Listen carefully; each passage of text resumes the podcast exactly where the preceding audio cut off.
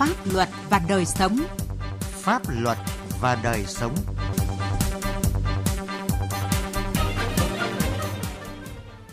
Thưa quý vị và các bạn, chương trình Pháp luật và đời sống hôm nay có những nội dung chính sau. Trách nhiệm của cán bộ công chức trong tổ chức thực thi pháp luật, công tác đảm bảo an ninh an toàn cho cuộc bầu cử đại biểu Quốc hội khóa 15 và đại biểu Hội đồng Nhân dân các cấp ở Hải Phòng. Nguy cơ tiềm ẩn tai nạn giao thông trên tuyến quốc lộ 3, đoạn từ Thái Nguyên đến chợ mới Bắc Cạn. Pháp luật đồng hành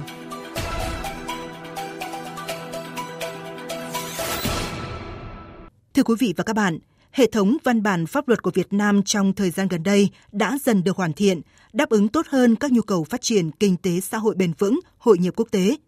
Song việc tổ chức đưa các quy định pháp luật vào thực tiễn cuộc sống vẫn còn những vấn đề đặt ra. Sĩ Lý, phóng viên Đài Tiếng nói Việt Nam có bài Đưa pháp luật vào cuộc sống, còn đó những yếu kém. Mời quý vị và các bạn cùng nghe. Công tác xây dựng pháp luật trong những năm gần đây đã có những bước tiến mạnh mẽ cả về kỹ thuật lập pháp và sự đồng bộ của hệ thống pháp luật.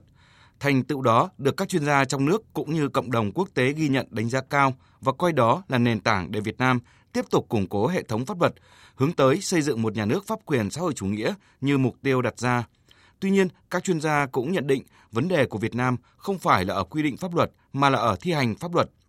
Lấy ví dụ về thực hiện luật phòng chống tham nhũng, tiến sĩ khoa học Phan Xuân Sơn, Học viện Chính trị Quốc gia Hồ Chí Minh nhận xét. Ta rất nhiều luật thế nhưng mà chúng ta thực hiện luật nó không nghiêm ở khắp các lĩnh vực. Thế nhưng mà lĩnh vực đầu tiên mà hiện nay nhức nhối nhất ấy là cái luật về phòng chống tham nhũng. Chúng ta có tất cả các công cụ để phòng chống tham nhũng. Thế nhưng tham nhũng của chúng ta phức tạp. Từ chỗ đó thì người dân đã không tin tưởng vào cái bộ máy nhà nước và người ta cũng không nghiêm chỉnh chấp hành pháp luật. Vì sao việc tổ chức thực hiện pháp luật vẫn thiếu nghiêm túc trả lời câu hỏi này các chuyên gia và người dân đều có chung nhận định tình trạng pháp luật không được thực thi triệt để xảy ra trên nhiều lĩnh vực quản lý đất đai, đầu tư xây dựng cơ bản, an toàn vệ sinh thực phẩm, cổ phần hóa doanh nghiệp nhà nước, vi phạm kỷ luật kỷ cương hành chính, vân vân, có nguyên nhân từ hệ thống văn bản pháp luật chưa thực sự rõ ràng minh bạch, ý thức tuân thủ pháp luật của một bộ phận người dân chưa cao, song nguyên nhân quan trọng nhất là do ý thức đạo đức trách nhiệm của người thực thi công vụ còn yếu kém hay bị chi phối bởi lợi ích kinh tế. Tiến sĩ Ngô Thành Can, Học viện Chính trị Quốc gia Hồ Chí Minh nêu quan điểm. Hiệu lực quản lý nhà nước của chúng ta là có vấn đề. Nghĩa là chúng ta đưa ra những quy định chúng ta đưa ra mọi thứ nhưng mà hình như không được thực thi. Có thể ở đâu đó người ta nhận một cái gì đó rồi để người ta làm ngơ đi. Một thời gian dài chúng ta tuyển vào bộ máy nhà nước những người năng lực tầm tầm. Thêm nữa cái sự ảnh hưởng trực tiếp của đời sống xã hội nhất là của nạn tham nhũng cái đời sống nó nó tác động lên cán bộ công chức rồi làm tha hóa họ đi. Ta thấy nhiều vụ việc ấy họ đùn đẩy là cấp họ đùn đẩy lúc kia họ trốn tránh trách nhiệm. Thì cái này chúng ta thấy là cái hiệu lực nó đó cũng không nghiêm.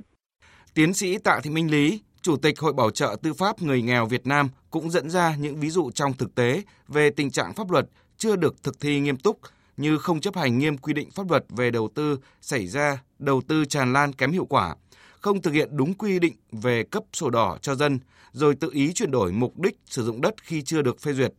cán bộ cơ quan nhà nước không thực hiện hay thực hiện qua loa chiếu lệ, trách nhiệm tiếp dân, đối thoại với dân dẫn đến nhiều vụ việc khiếu nại kéo dài, tạo điều kiện cho kẻ xấu lợi dụng kích động nhân dân, chống lại chính quyền, gây mất trật tự an toàn xã hội. Đặc biệt trong lĩnh vực tố tụng, một lĩnh vực cần có sự tuân thủ pháp luật nghiêm chỉnh nhất cũng xảy ra hiện tượng cố tình hiểu và thực hiện sai pháp luật, nhiều trường hợp công an, tòa án không còn chỗ dựa về công lý cho người dân dẫn đến ý thức tuân thủ pháp luật của người dân bị giảm sút. Bà Tạ Thị Minh Lý phân tích rõ hơn.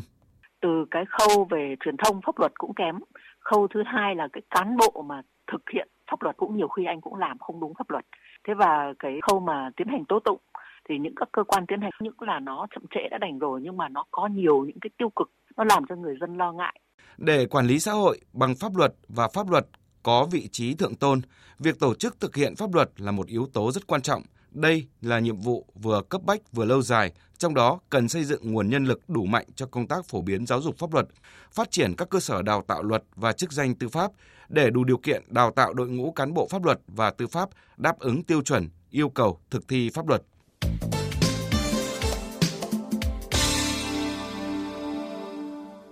Thưa quý vị và các bạn, chỉ còn chưa đầy một tháng nữa là đến ngày 23 tháng 5, ngày toàn dân đi bầu cử đại biểu Quốc hội khóa 15 và đại biểu Hội đồng Nhân dân các cấp nhiệm kỳ 2021-2026. Với mục tiêu đảm bảo tuyệt đối an toàn cho ngày bầu cử, thời gian qua, Công an thành phố Hải Phòng đã triển khai đồng bộ các biện pháp nghiệp vụ nhằm đảm bảo an ninh trật tự phục vụ sự kiện chính trị trọng đại này. Bài viết Công an Hải Phòng quyết tâm bảo đảm tuyệt đối an toàn cho ngày bầu cử của phóng viên Quang Chính. Những ngày này, các lực lượng công an quận Ngô Quyền Hải Phòng kết hợp với các tổ bầu cử của các tổ dân phố nắm bắt chặt chẽ các di biến động của các hộ gia đình, các nhân khẩu vắng mặt hoặc trở về địa phương để điều chỉnh bổ sung vào danh sách cử tri. Qua đó đảm bảo các cử tri đều được thực hiện quyền bầu cử của mình theo quy định của pháp luật. Thượng tá Nguyễn Đình Soang, trưởng công an quận Ngô Quyền cho biết, xác định cuộc bầu cử đại biểu Quốc hội khóa 15 và đại biểu Hội đồng Nhân dân các cấp nhiệm kỳ 2021-2026 là sự kiện chính trị đặc biệt quan trọng, là ngày hội của toàn dân, nên công tác bảo đảm an ninh trật tự phải được đảm bảo tuyệt đối an toàn. Ngay từ những ngày đầu triển khai công tác chuẩn bị bầu cử, Công an quận đã xây dựng, thực hiện các kế hoạch, phương án, sử dụng đồng bộ các biện pháp nghiệp vụ trong công tác bảo đảm an ninh trật tự dịp trước, trong và sau ngày bầu cử. Công an quận cũng đã chỉ đạo công an 12 phường để xây dựng, triển khai, thực hiện các cái kế hoạch bảo đảm an ninh trật tự phù hợp với đặc điểm tình hình của từng địa phương. Công an quận là làm tốt cái công tác bảo vệ chính trị nội bộ và đã phối hợp với ban tổ chức quận ủy và các cái cơ quan liên quan để thẩm tra, xác minh tiêu chuẩn chính trị các cái trường hợp ứng cử hội đồng nhân dân quận và phường nhằm để đảm bảo những người tham gia ứng cử có đầy đủ phẩm chất, trình độ năng lực, đồng thời là đủ khả năng, điều kiện để hoàn thành tốt cái nhiệm vụ nếu như trúng cử. Tại Công an quận Hồng Bàng, công tác nắm tình hình, giả soát trên không gian mạng những nội dung liên quan đến cuộc bầu cử được các cán bộ chiến sĩ thực hiện nghiêm túc. Các bài viết có nội dung đưa tin sai sự thật, xuyên tạc về cuộc bầu cử, nhân sự ứng cử được phát hiện và xử lý kịp thời. Trung tá Nguyễn Bình Định, Phó trưởng Công an quận Hồng Bàng cho biết, Công an quận đã xây dựng kế hoạch tuần tra vũ trang, mở đợt cao điểm tấn công chấn áp các loại tội phạm trên địa bàn, đồng thời thường xuyên tiến hành kiểm tra lưu trú, kiểm tra hành chính, vây giáp các tụ điểm phức tạp về trật tự xã hội. Trước thêm cuộc bầu cử, Công an quận Hồng Bàng đã điều tra bắt giữ Phạm Anh Vũ, đối tượng gây ra vụ nổ cướp tài sản xảy ra vào tối 17 tháng 3, thu giữ một ba lô chứa 4 vật gây nổ được Ủy ban nhân dân thành phố và giám đốc công an thành phố ghi nhận khen thưởng. À, Đảng ủy lãnh đạo công an quận à, tập trung lãnh đạo à, chỉ đạo triển khai toàn diện các mặt công tác công an đảm bảo tuyệt đối an toàn cho ngày bầu cử, thực hiện quyết liệt đợt cao điểm tấn công chấn áp tội phạm, tập trung chỉ đạo đẩy nhanh tiến độ điều tra, xử lý các vụ án dư luận quan tâm, tăng cường tuần tra, kiểm soát nhằm bảo đảm trật tự an toàn xã hội trước, trong và sau bầu cử. Ngay sau khi có kế hoạch của Trung ương về chuẩn bị bầu cử đại biểu Quốc hội khóa 15 và đại biểu Hội đồng nhân dân các cấp nhiệm kỳ 2021-2026, Công an thành phố Hải Phòng đã quán triệt đến toàn bộ cán bộ chiến sĩ về ý nghĩa, tầm quan trọng của sự kiện chính trị quan trọng này, đồng thời chỉ đạo các phòng nghiệp vụ, công an các quận huyện xây dựng kế hoạch và triển khai quyết liệt đồng bộ các biện pháp nhằm đảm bảo tuyệt đối an toàn cho cuộc bầu cử. Theo Thiếu tướng Vũ Thanh Trương, Giám đốc Công an thành phố Hải Phòng, Công an thành phố đã yêu cầu lực lượng an ninh tăng cường công tác nắm tình hình, chủ động phòng ngừa, đấu tranh, ngăn chặn hoạt động chống phá trên không gian mạng, gửi đơn thư nạc danh, mạo danh, nhắn tin bôi nhọ, hạ uy tín các đồng chí lãnh đạo các cấp. Với các lực lượng phải đảm bảo yêu cầu là chủ động nắm và phân tích, đánh giá, dự báo là các cái tình hình liên quan đến các cái đối tượng chống đối cơ hội chính trị và các cái đối tượng viết chia sẻ các cái thông tin trên không gian mạng cũng như là có cái hoạt động trên thực tế chống phá cái cuộc bầu cử này nên là phải nắm chắc và chủ động quản lý chặt đồng thời nữa là triển khai các cái biện pháp tấn công các cái loại tội phạm hình sự để đảm bảo các hoạt động của thành phố được an ninh an toàn phục vụ cho cái việc sinh hoạt bình thường của nhân dân thành phố những cái ngày trước trong và sau khi cuộc bầu cử diễn ra. Từ nay cho đến ngày bầu cử 23 tháng 5, Công an thành phố Hải Phòng tiếp tục chỉ đạo các lực lượng tập trung nắm chắc tình hình, kịp thời phát hiện từ sớm, chủ động đấu tranh, vô hiệu hóa mọi âm mưu, ý đồ, hoạt động chống phá của bầu cử của các đối tượng. Tại các điểm bầu cử, lực lượng công an đều xây dựng phương án đảm bảo an ninh trật tự, phòng chống tội phạm, bảo đảm trật tự an toàn giao thông, phòng cháy chữa cháy, cứu nạn cứu hộ, bố trí lực lượng thường xuyên giải quyết các tình huống đột xuất, bảo đảm chặt chẽ, toàn bộ quá trình niêm yết danh sách cử tri, bảo vệ chặt chẽ quá trình bỏ phiếu, kiểm phiếu. Kế hoạch này được triển khai cụ thể theo từng đợt, từng thời điểm bầu cử với yêu cầu không để xảy ra đột xuất, bất ngờ, bảo đảm tuyệt đối an toàn.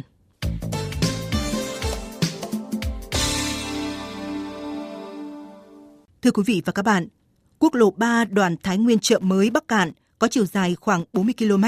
đưa vào vận hành khai thác sử dụng từ tháng 5 năm 2018. Tuy nhiên, tại một số nút ngã tư giao cắt trên tuyến đường này liên tục xảy ra tai nạn giao thông. Trong đó nguyên nhân là do hạ tầng kỹ thuật chưa đảm bảo. Mới đây, một vụ tai nạn giao thông nghiêm trọng làm 3 người thiệt mạng là hồi chuông cảnh báo về nguy cơ mất an toàn giao thông trên tuyến đường này. Mạnh Phương, phóng viên Đài Tiếng Nói Việt Nam, có bài viết đề cập. Tuyến quốc lộ 3 đoạn từ Thái Nguyên đến chợ mới Bắc Cạn có chiều dài khoảng 40 km, thiết kế tiêu chuẩn kỹ thuật đường tiền cao tốc, nhưng không có giải phân cách cứng. Theo quy định, các phương tiện tham gia lưu thông trên tuyến đường này tốc độ tối đa với xe ô tô là 80 km/h và xe máy là 50 km/h. Tuy nhiên, do mặt đường khá rộng, lượng xe lưu thông ít nên các lái xe thường chạy quá tốc độ, đặc biệt là người điều khiển xe máy. Trên tuyến đường này, nút ngã tư giao cắt với đường liên xã Tức Chanh, huyện Phú Lương luôn là nỗi ám ảnh, khiếp sợ đối với người dân địa phương và người tham gia giao thông mỗi khi đi qua. Ngã tư rộng, tốc độ xe lưu thông cao nhưng tầm nhìn của người tham gia giao thông từ đường nhánh liên xã khi đi qua quốc lộ 3 bị hạn chế, khó quan sát. Một số người dân cho biết. Không không có một cái cái, cái quy trình gì cả như này cứ mạnh ai người đi như này là nó rất dây xảy ra tai nạn. Vâng. Nằm cách ngã tư Tức tranh gần chục cây số là ngã tư Yên Lạc giao cắt với quốc lộ 3. Đây cũng là nơi được coi là nguy hiểm đối với người tham gia giao thông, đặc biệt là vào ban đêm vì không được lắp đèn chiếu sáng. Một người dân cho biết. Vâng, cái chỗ này ờ, cũng có nguy hiểm đấy ạ. Nguy hiểm là không nhường nhau ạ. Tại vì là nhiều lúc mình ngồi đây mình thấy đáng lẽ cái xe từ thẳng từ dưới Thái Nguyên lên thì xe đằng bên kia xuyên sang thì đáng lẽ phải nhường người ta đang đi tốc độ nhưng mà xe từ bên kia sang thì lại cố tình đi đâm ra là cũng có rất nguy hiểm ạ. Từ đầu năm đến nay, trên địa bàn tỉnh Thái Nguyên xảy ra 24 vụ tai nạn giao thông, làm chết 11 người, bị thương 20 người. Số vụ tai nạn giao thông giảm nhưng tăng 3 người chết. Đáng chú ý là vụ tai nạn giao thông nghiêm trọng xảy ra ngày 25 tháng 5 mới đây trên quốc lộ 3 Thái Nguyên chợ mới, Bắc Cạn, đoạn qua xã Yên Lạc, làm 3 người thiệt mạng, càng làm tăng nguy cơ cảnh báo về mất an toàn giao thông trên tuyến đường này. Trung tá Trương Văn Tuấn, đội trưởng đội giao thông đường bộ, phòng cảnh sát giao thông công an tỉnh Thái Nguyên cho biết, do đường khá đẹp, lượng xe lưu thông không cao nên các lái xe thường chủ quan phóng nhanh vượt đầu. Đây chính là nguyên nhân dẫn đến tai nạn giao thông. Nếu lắp đặt hệ thống điều khiển đèn tín hiệu tại một số nút giao thông sẽ hạn chế được nguy cơ về tai nạn giao thông. Ở các ngã tư này thì các cái hệ thống về cảnh báo giao thông thì, thì cũng đã được lắp đặt. Đấy. Mặc dù vậy thì cái ờ, hệ thống đèn đỏ thì cũng chưa chưa chưa được lắp đặt còn các cái hệ thống như là biển báo hiệu rồi là đèn cảnh báo nguy hiểm rồi là giải phân cách cố định thì cũng đã có và các cái vạch kẻ đường sơn kẻ theo quan điểm của bản thân tôi thì là